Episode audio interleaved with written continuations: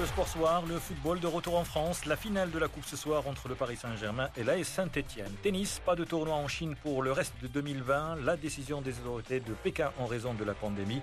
Et puis cyclisme, le tracé du Tour d'Italie a été dévoilé aujourd'hui. Le Giro partira de Sicile pour le neuvième fois de son histoire.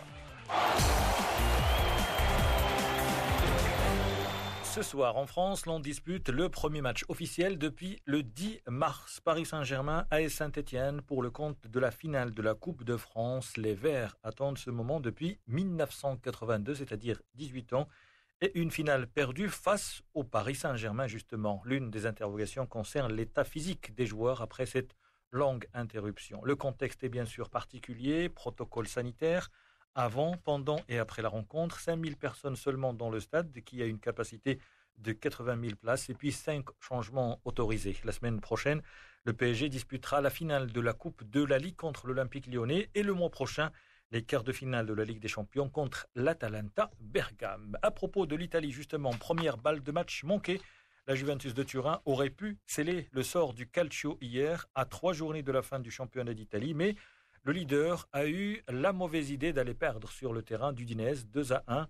Ce n'est peut-être que partie remise. Le club turinois pourrait, devrait même gagner le titre dimanche en cas de victoire face à la Sampdoria de Gênes. Mais il faudra monter en puissance en vue de cette rencontre contre Lyon en Ligue des Champions. La Juve est fragile et inconstante depuis la reprise. Deux défaites de nul et une victoire. En Angleterre, le capitaine de Liverpool, Jordan Henderson, a été élu meilleur joueur de l'année du championnat par l'association des journalistes anglais.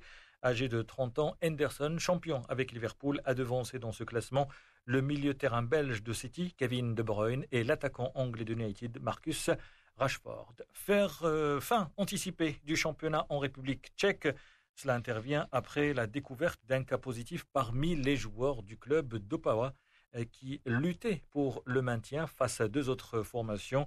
Après la mise en quarantaine du club, il n'est plus possible de terminer la saison dans les délais. Résultat, aucun club ne sera relégué.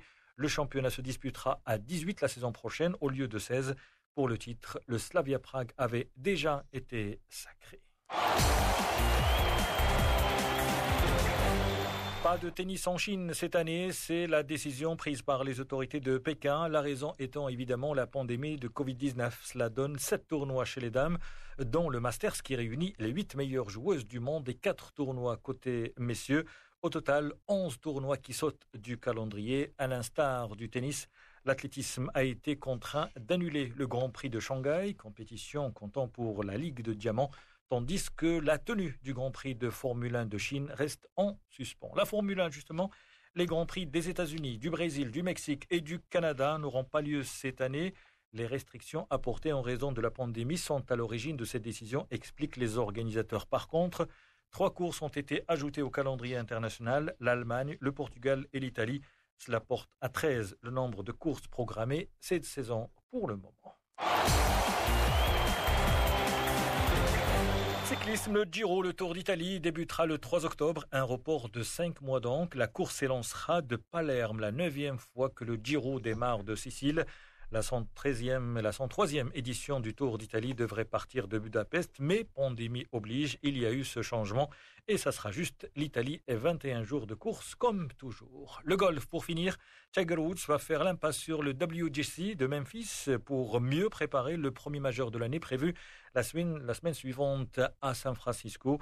Le golfeur américain vient de terminer 40e du Memorial Tournament la semaine dernière pour son premier tournoi de PGA depuis février où il a de nouveau souffert de son dos déjà opéré plusieurs fois et a franchi d'extrême justesse le cut de vendredi. C'est la fin de cette édition. Merci de votre fidélité. Excellent début de soirée à l'écoute de Média.